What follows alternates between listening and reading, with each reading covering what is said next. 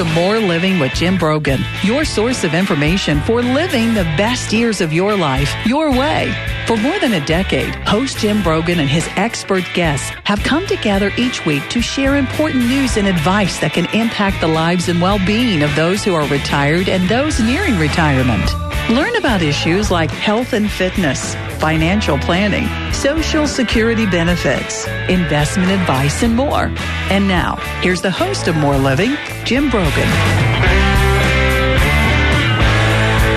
Good morning, East Tennessee, and welcome to More Living with Jim Brogan, where it's all about living the best years of your life your way.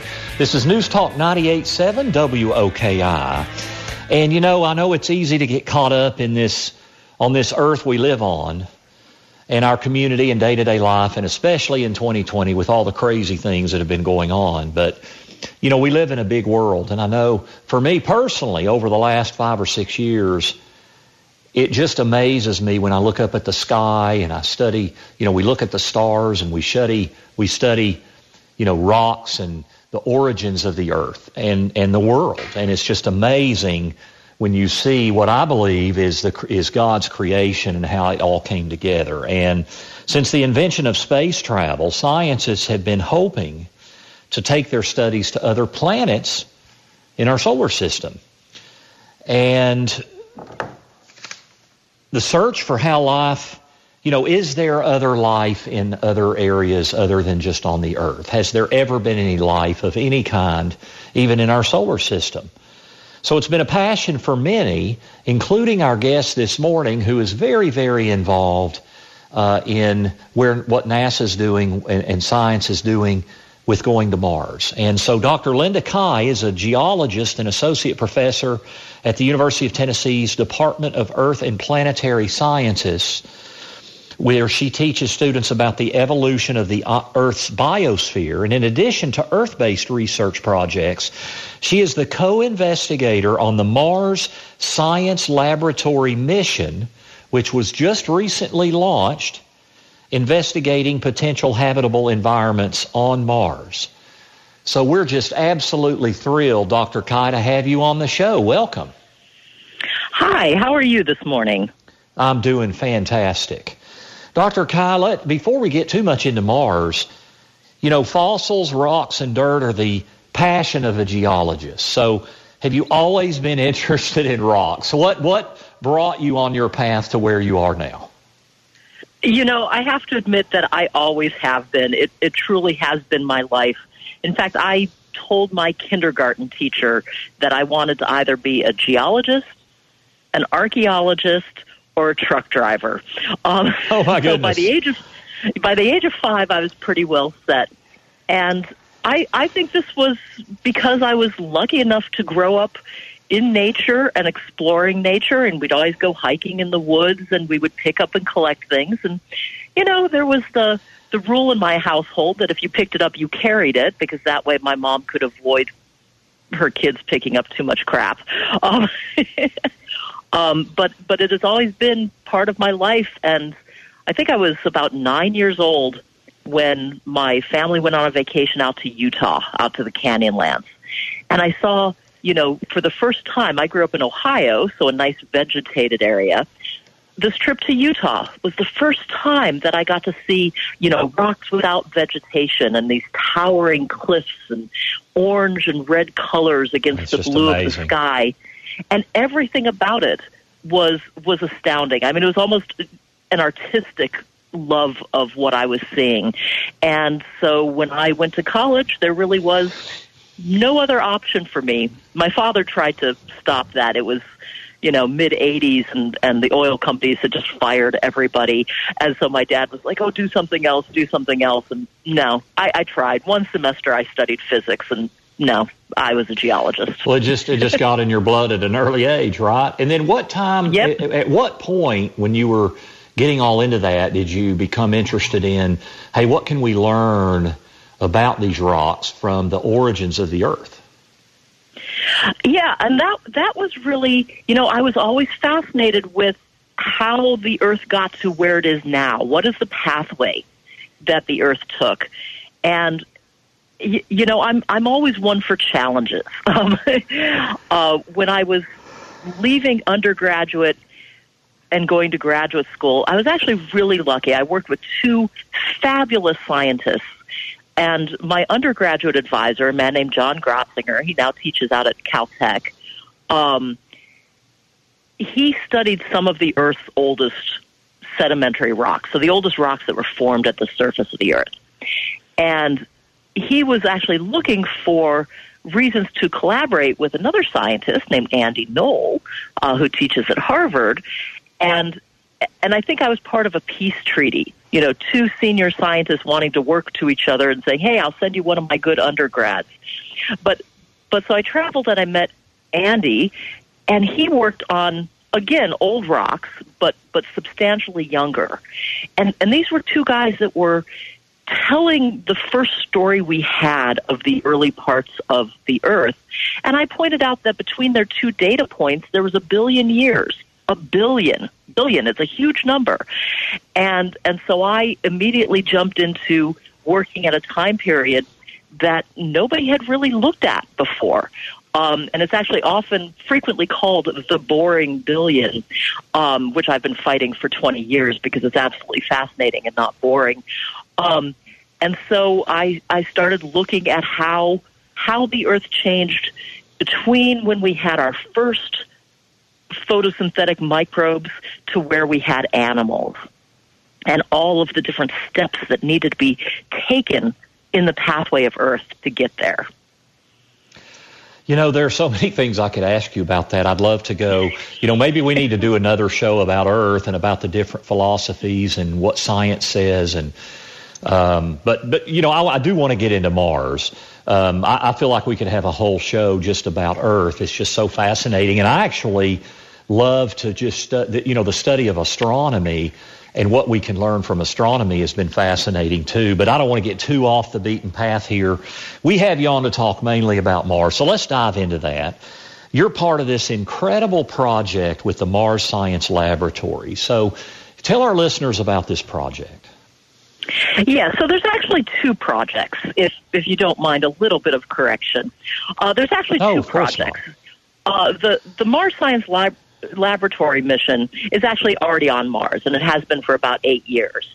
And I'm a part of that mission. That's what actually brought me into Mars.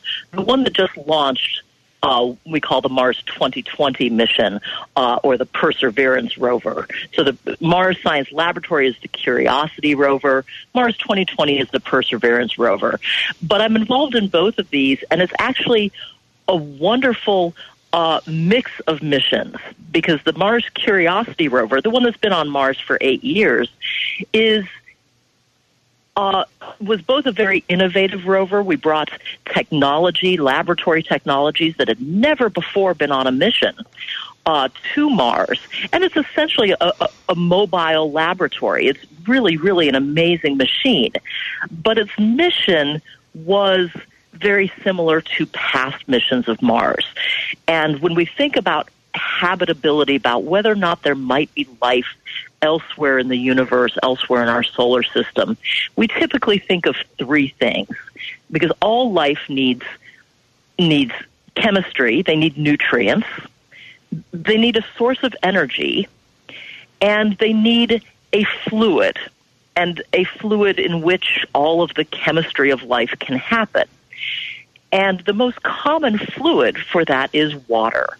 And so NASA for years has had sort of a mantra, follow the water, follow the water. If we can find water, we can find places that potentially could have been habitable. And the Curiosity rover sort of follows follows that pathway with the addition that they have chemistry to actually look for the nutrients and energy sources as well. Uh, the Mars 2020 mission, which just launched, is a whole new generation because this is actually the first of a three mission sequence where we're actually going to be collecting materials that we will bring back to Earth. It is a sample return mission. And as a sample return mission, with the object of finding sort sort of a life discovery mission. Can we find that life was actually there? And and this is this is the whole big next step. I mean, right now on Earth, The only rocks we get to study from Mars are any meteorites that have landed here, that have been blown off the surface of Mars, traveled through space, and then come through our own atmosphere and been modified. And so they're not the best option. But we're actually going, we have a coring machine, and we're going to be making little drill cores, packaging them up, and then two future missions will collect those and bring them back to Earth. And and that is to me astounding and spectacular because as a geologist, yes. I know that you know, 10 minutes with a microscope and a real rock in my hand will change the way we think about Mars. Yeah, I, I mean, it's just amazing to think about. And I know there's a canyon there and what looks like, from what I've been reading, you can correct me when we, when we come back from our break, but um, what looked like could have been water beds feeding into that area. But um, before we get to the break, I do want to ask you, and then we'll come back and talk more about this Mars mission. But you were quoted as saying that space is the only part of science you've never really found interesting, and now you've been involved in this Mars project. How, ironic is that? And what are the? I mean, I mean, is that? Can you believe you're where you are now with what you said in the past? Well, the thing is, I can actually still still say that now, and and and I'm afraid probably my bosses won't like me saying that, but you know, there's a lot of people that work in planetary science. A, friend of mine described it to me once as, as they're all the people that realized you know that they couldn't actually gar- go to you know Star Trek Academy you know that that thing didn't exist yet and and there seems to be something genetic in them to reach out to space and to reach out to space I don't have that gene I I don't know why but I but I don't have that but there is um so it's not that I'm working in space that excites me. What excites me is that I have another opportunity to search out where life might might exist and how that record is sure. recorded in rocks. And, and so to me, it's a different field area. But I think also, I mean, I've done field work in the Sahara, in Russia, and China, and India. So I've been all these places. So it's it's another place for me. You've been in the Canadian Arctic, you the Sierra Desert, the Andes Mountains. I mean, you've just been able to study things everywhere, right? Yeah, and it's been fabulous. Yeah, I that's incredible. Traveling. Tell you what, we're going to get to our break, and when we come back, we're going to dive more into when this mission was launched. What are other countries around the world doing? What is the whole purpose? How's all this fit together? It's very exciting stuff. So stay with us as we visit with Dr. Linda Kah, UT geology professor and involved in the NASA Mars mission, uh, lead co-investigator. So stay with us. This is More Living with Jim Brogan here on News Talk 98.7 WOKI.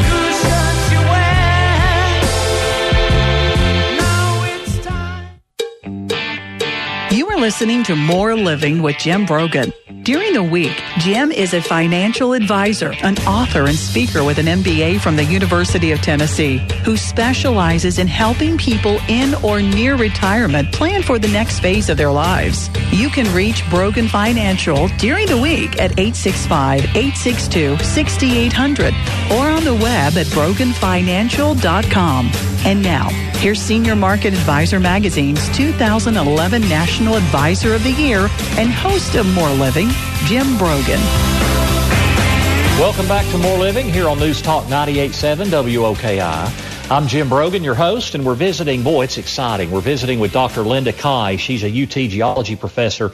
She's also co-lead investigator, uh, lead co-investigator on NASA's Mars 2020 mission, and it is so fascinating to look at origins of life and creation of the world and all these things. I'm just, I love that stuff. And it's fascinating to just think about the things beyond here on Earth. Dr. Kah, uh, my understanding is the rover launched on July 30, correct? Yep, end of July. So how long will the journey take before the rover touches down on Mars? We will land on February 18th in 2021. See, that's so it takes so about eight months. Yeah, it's so crazy. You've got the time. I mean, you know what that specific day. That's amazing to me. what um, now? In in fact, there's and I didn't know this before we were researching for this show, and it makes sense. But there's actually kind of a narrow time window where you have to be able to launch in order to land under the. Can, can you walk us through the time window and how important that is? And my understanding is COVID 19 almost made you postpone this project for what would have been over two more years. It, it would have been two years, and so you know we were we were fortunate in that we were sort of the, the the mission that really needed to get off. So a lot of people around the country and around the world, you know, despite COVID restrictions, worked really hard to help us launch when we when we, needed to. Yeah, so so let's just think about the the solar system for a second. We have the sun at the center and we have all of our planets orbiting it. But they're all orbiting at different rates, so the length of their years is different and it means that there are only certain times where the planets are actually relatively close to one another. And so when we want to go to Mars, what we want is to get there as efficiently and as effectively as possible. And so we want our planets to actually be on a path where they're actually getting closer together when we launch. And because of the size of the orbits, the Earth's orbit and Mars's orbit, which is substantially bigger because it is further out uh, from the sun, there's it's about once every two years that we hit the right sort of um, arrangement of our two planets to make an effective launch.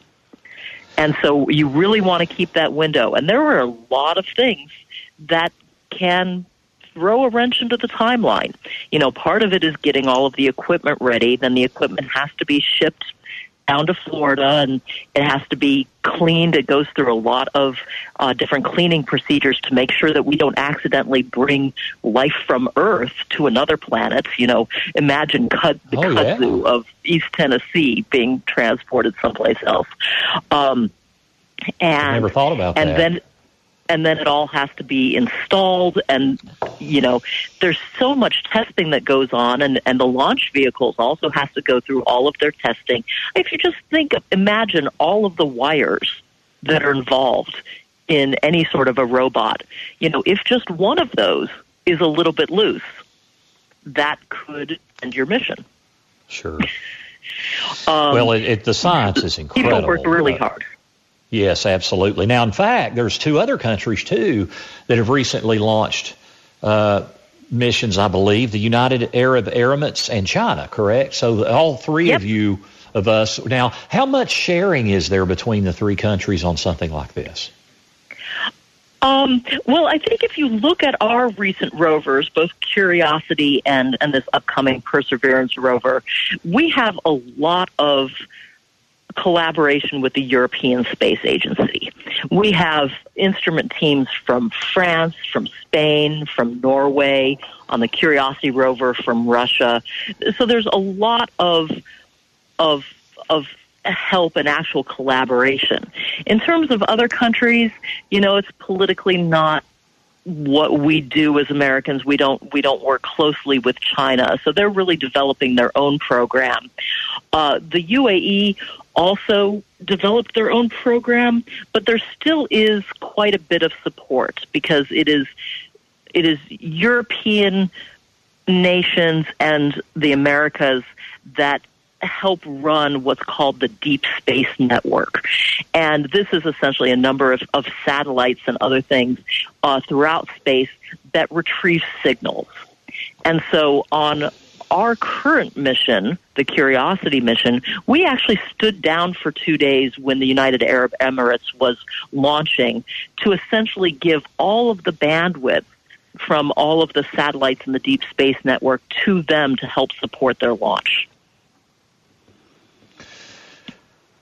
We're visiting with Dr. Linda Kah. She's UT geology professor and co-lead investigator of the Mars 2020 mission. It's just fascinating.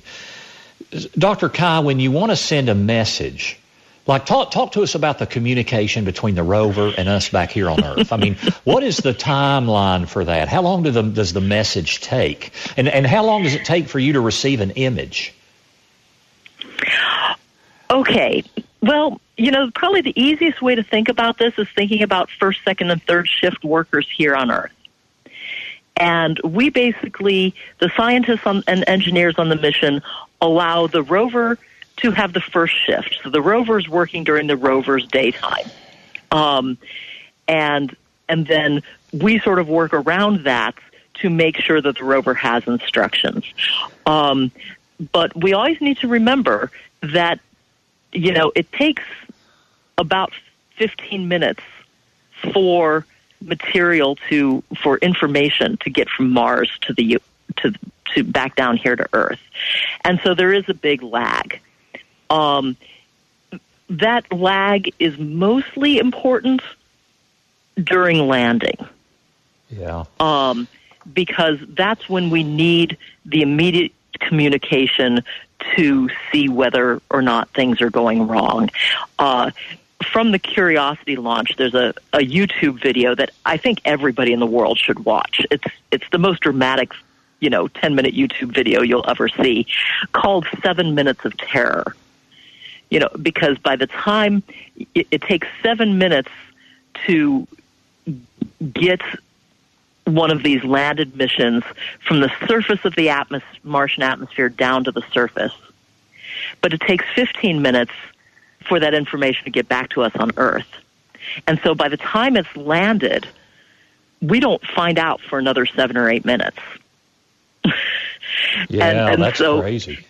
It's it's it's hard it's hard to envision how dramatic yeah, how that can be. It's hard to imagine how you would land something like that when you're not getting that instant communication or feedback. That's wild to me. I, I think people that do artificial intelligence and people that build the robots, and I mean, they are the most astounding engineers on the face of the planet. You know, because they can essentially make these things run autonomously for short periods of time to do what needs to be done. You know, but once you're landed, then then it's a lot easier because nothing is immediate. Nothing has to be done immediately. Um, and so we have, you know, we have stand downs. Um, you know, we acknowledge that there are federal holidays where a lot of our federal workers are not working. And so, you know, we will plan two days worth of activities at a time or sometimes three days worth of activities at a time. Uh, and then the rover will just go about and do those uh, when when the time comes. Um, and and so I don't even think about the time lag in terms of getting data back. We we tend to get data back in in different forms. We first get particularly for images, we get what are known as thumbnails. And these are just tiny little images with not many pixels. And they're sent down immediately um, because we can at least see what's going on.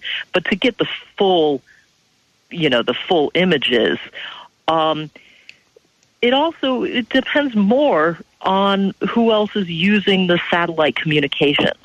We have several orbiting satellites around Mars.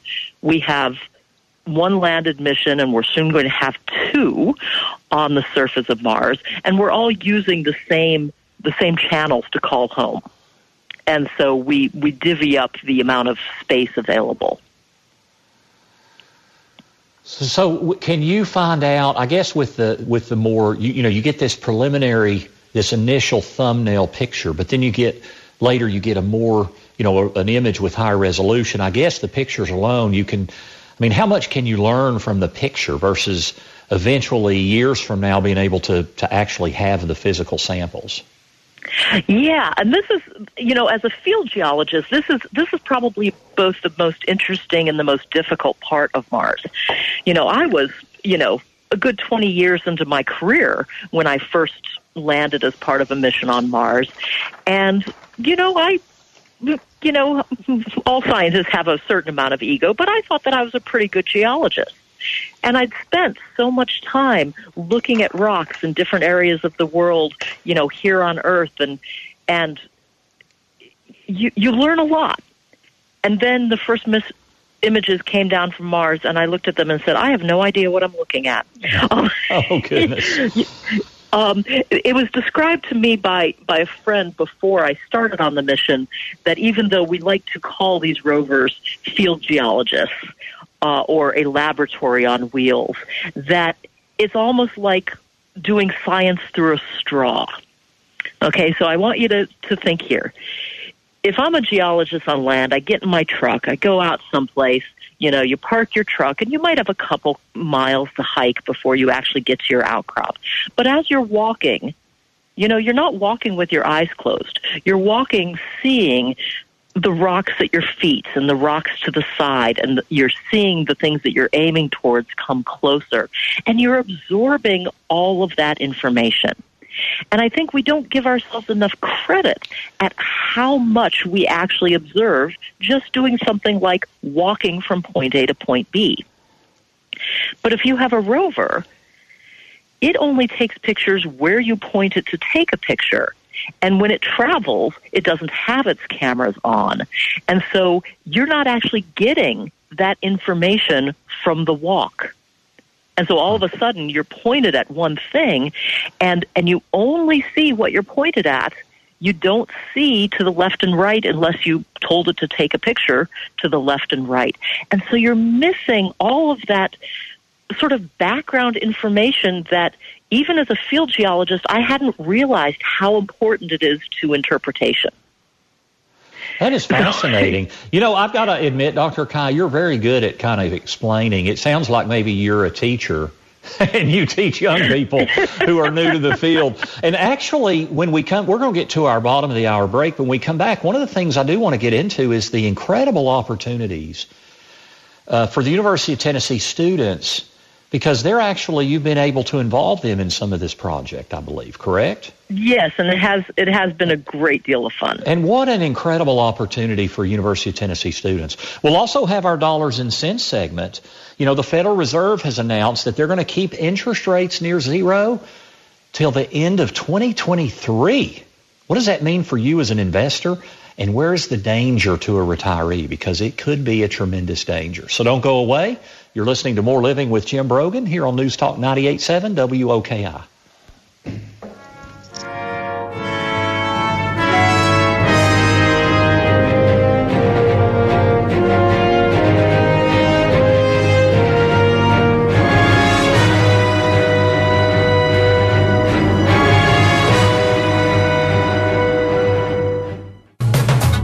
Weekly radio show, television news appearances, and adult education classes taught at the University of Tennessee and Pellissippi State Community College.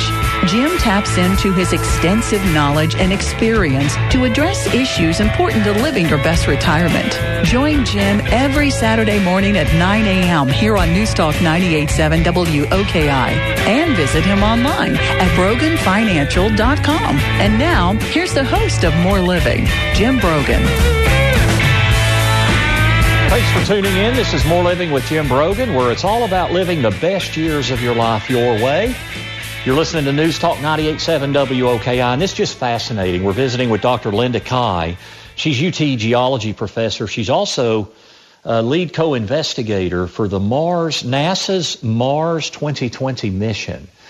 And it's just, I, it's just fascinating to learn about things beyond just here on Earth. Even here on Earth, the origins of the Earth and and and life, and and it's just fascinating.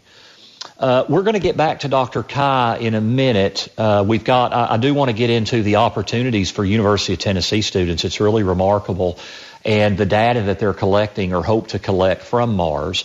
Before we get back to Dr. Kah, however, it is time for dollars and cents. Want to be sure you are getting the most out of your retirement? For all the years of your retirement? The primary goal of More Living with Jim Brogan and our Dollars and Cents segment, where we provide you with an important financial tip that will help positively impact the quality of your life in retirement. And now, here's Jim with this week's Dollars and Cents tip. The Federal Reserve announced this week that their intention is to keep interest rates near zero through tw- the end of 2023. That's over three years. It's extremely significant. the Federal Reserve typically, I mean, they don't give guidance out that far.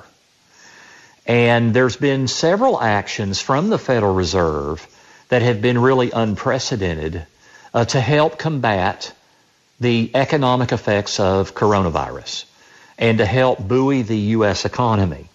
In fact, what the Federal Reserve is saying about the economic recovery is, believe it or not, through the summer months, it happened quicker than most economists believed would happen. However, the longer term, you know, over the next year or two, so not long, long term, but over the next year or two, they expect it to be slower than initially expected. So what the Federal Reserve is trying to do is provide guidance that they're going to, eh, to the markets, that they're going to keep interest rates very, very low to help buoy the U.S. economy. And that's good for business. That's good for younger investors. Uh, that's, you know, if, that's good for younger people that want to borrow money for a house. It's good for anybody or any business that wants access to capital because capital is cheap. However, it becomes problematic for a retiree because the bond market is not paying much interest. And, you know, you may have heard me talk about, but you need to understand that bond values and interest rates move in an opposite direction. So there's really only two things that can happen with interest rates. Either they stay at historic lows, which they are historic, or in which case bonds aren't paying much, or they go up, in which case bonds will do even worse. So I think there's a couple of big lessons that I think as investors you need to you need to learn that we need to learn from this. And one is that the long-term implications of this low interest rate environment are tremendous for retirees that need to live on income that, you know, you're now in an income distribution phase of life. You're no longer saving and accumulating money. You're withdrawing and spending money. And that puts a completely different set of pressures and stresses on the nest egg. And what many retirees have done historically to help hedge risk and provide some stability in the portfolio is traditional U.S. bonds. Now, typically you do that through mutual funds. Well, that can be very dangerous moving forward. Yet interest rates are going to remain low for a while. And so even though we're concerned about volatile stock markets, we know that given time, the markets are the best way to get growth to beat inflation. But that's given time is the key word, operative word there. The second lesson to me is to not be timing or worrying about the short term in the markets. When we invest with at-risk investments in the stock market and other risk investments, we're investing, we should be investing for the longer term, at least five or six years out. And trying to time things for where, what's going to happen this fall or what's going to happen next year is a fool's game. You might be fortunate a couple of times, but nobody's really been successful at timing market conditions uh, over time. That doesn't mean you can't be strategic about opportunities when things happen, but you don't need to be timing things. And if there's one thing the Federal Reserve that we learned from that over the last six months is don't bet against the Federal Reserve. The Federal Reserve has shown an extraordinary willingness to do whatever they can to use any tools in their arsenal to help prop up the U.S. economy. So many investors have not thought we would recover like we did in the summer in the stock market, but that just goes to show us that in the short term, you just don't know. You know, many people are concerned about how the election affects the market. In the short term, we just don't know. In 2016, the economists thought the stock market would correct 10% if Donald Trump won. The opposite happened. We just don't know. So in our financial plan, what we need to be doing is investing for short-term stability so that when we draw income, we can do it from investments that are not sharply down in value in the stock market. And the money we have invested at risk needs to be for a longer term and needs to be more diversified than just U.S. stocks. That's our Dollars and Cents segment for this week. You can find this week's Dollars and Cents segment and others by visiting BroganFinancial.com. Do please check us out at BroganFinancial.com. Uh, we are constant. We've got some new videos that are being released, three to five minute video blogs. Um, I've also got my next class is at Pellissippi State And it's through their adult education. It's two two hour sessions. It's on September the 29th and October the 6th. So if you're retired or getting ready to retire, this is for you. It's $59. A married couple is $89. You can attend in class with distancing and CDC cleanliness guidelines, or you can attend virtually through Zoom. We're simulcasting both live, uh, in person, and uh, via Zoom. So you can find out more information at PellissippiRetirementPlanning.com. You can also um, call Pellissippi at 539-7167. But the easiest thing, just go to PellissippiRetirementPlanning.com, where really my goal there is to equip you to make informed and prudent decisions that can impact the quality of your life. We've been visiting with Dr. Linda Kah. She is a UT geology professor. She's also a lead co-investigator on the NAR, on the Mars 2020, uh, the excuse me, NASA's. It's kind of a mouthful. NASA's Mars 2020 mission. And uh, you know, when you actually, Dr. Kah, when you actually, we talked about the imaging that you'll get back. But I'm sure you would be anxious to get your hands on the rocks, on the substance itself. When does when will perseverance make it back to Earth, or or do you have to go there and get the the stuff? And but when will it be back to Earth where you can actually examine it? It is due to get back in 2031. I am due to retire in 2032. uh, you know, nowhere do I actually envision that that I personally will get to work on these samples that we are bringing back. And so I, I really see as my mission to use my full set of skills to make sure that what does come back are the best possible samples, the samples that are going to give us the most information about Mars. But it's really doing it for the next generation of scientists. Yeah, I mean, that's something that really I've been fascinated about that's true in all of science is you know, because of the timelines, a lot of the times you're just constantly you're laying fa- foundation for the next generation. Then they're going to be studying that. Then they're going to be landing. Uh, uh, establishing a foundation for the next generation, right? You're always working that far ahead. Yeah, and and you know, I mean, that's part of the beauty of science is that that anytime you think you solve something, you actually, you know, what most scientists get excited about is is creating new questions you know, once we've actually answered something, it's sort of like, okay, fine, let's move on. Um, and and so it is always working working for the next group, and it also it requires and it's sad to say it doesn't always work with scientists because, like I said before, scientists don't lack for ego, but it also requires humility because we're going to be wrong about more things than the, that we are than we are going to be correct about in our lifetime and in our research. So, um, you know, so we just keep we just keep moving, but it yeah, really is great, about though, building the science. Yeah, it's that inquisitive human nature that that are ingrained in, that's ingrained in us. Uh, when we come back from our final break, we are going to talk about the involvement at the University of Tennessee and also some of the newer science in terms of the technology that's been able to develop to make the perseverance more effective than than previous uh, rovers that have gone to Mars. So stay with us as we visit with Dr. Linda Kah, lead co-investigator for the NASA 2020 Mars mission. You're listening to More Living with Jim Brogan here on News Talk 98.7 WOKI.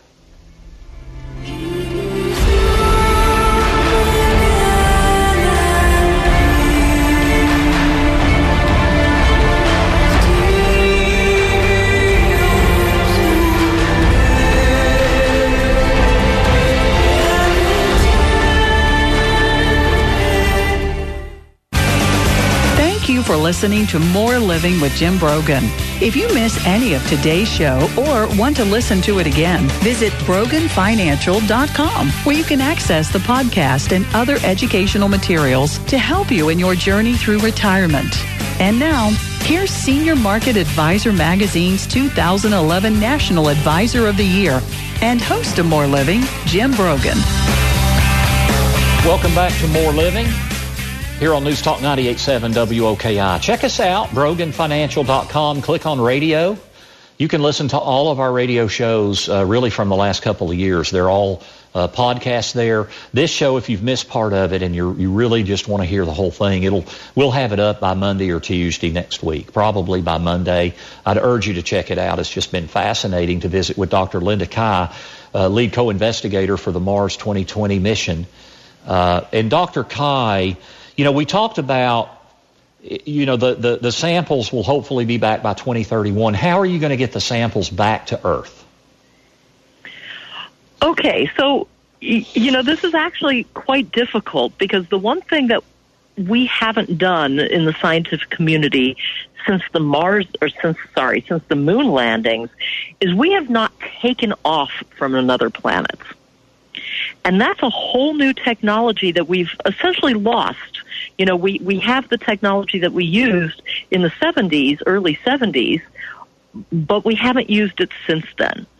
And so what our rover will be doing is, is finding samples, taking all of the pictures we need to give them context, and drilling samples and sealing them in uh, these plastic tubes that will then get put underneath the rover um, and then they will be let loose in a cache, and another spacecraft, which will probably have an orbiting uh, version as well, will come land, pick those up, and then bring them back to the back into orbit of Mars, and then another spacecraft will bring them back to Earth. And I, I don't I'm afraid that I can't actually explain it any better than that because I, I don't know exactly how it's going to work. Well, and who knows the technology where we'll be in 11 years. I mean, I'm sure they'll be developing it even more. Uh, the, the, you know, the moon, I guess, is, uh, you know, when we think of gravity, is what, one sixth of the Earth's um, force size? What, what is Mars? How big is Mars? What's gravity like on Mars compared to Earth? I would have to look up the number for what Mars is, but it is substantially less. Uh, Mars is a smaller planet. Its diameter is about is just short of half of what the Earth is. Okay, that's fascinating. Uh, the techno- oh, let, us talk about UT students. How have you been? I mean, what an extraordinary opportunity for the students at the University of Tennessee. How have you been able to involve them in this experience for their learning?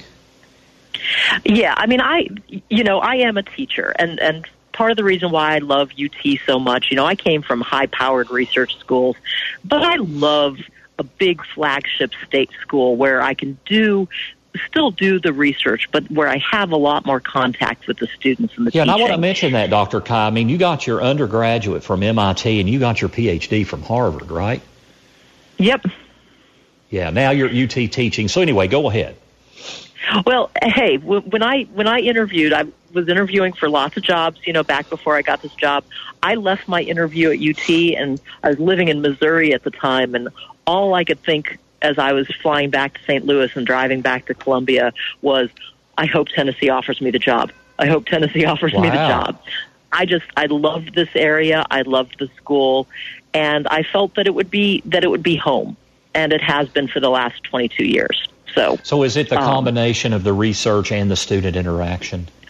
It it really is. It really is. You know, my research will never go you know, as quickly as, you know, some of my cohorts that are at more high powered schools, but that's okay.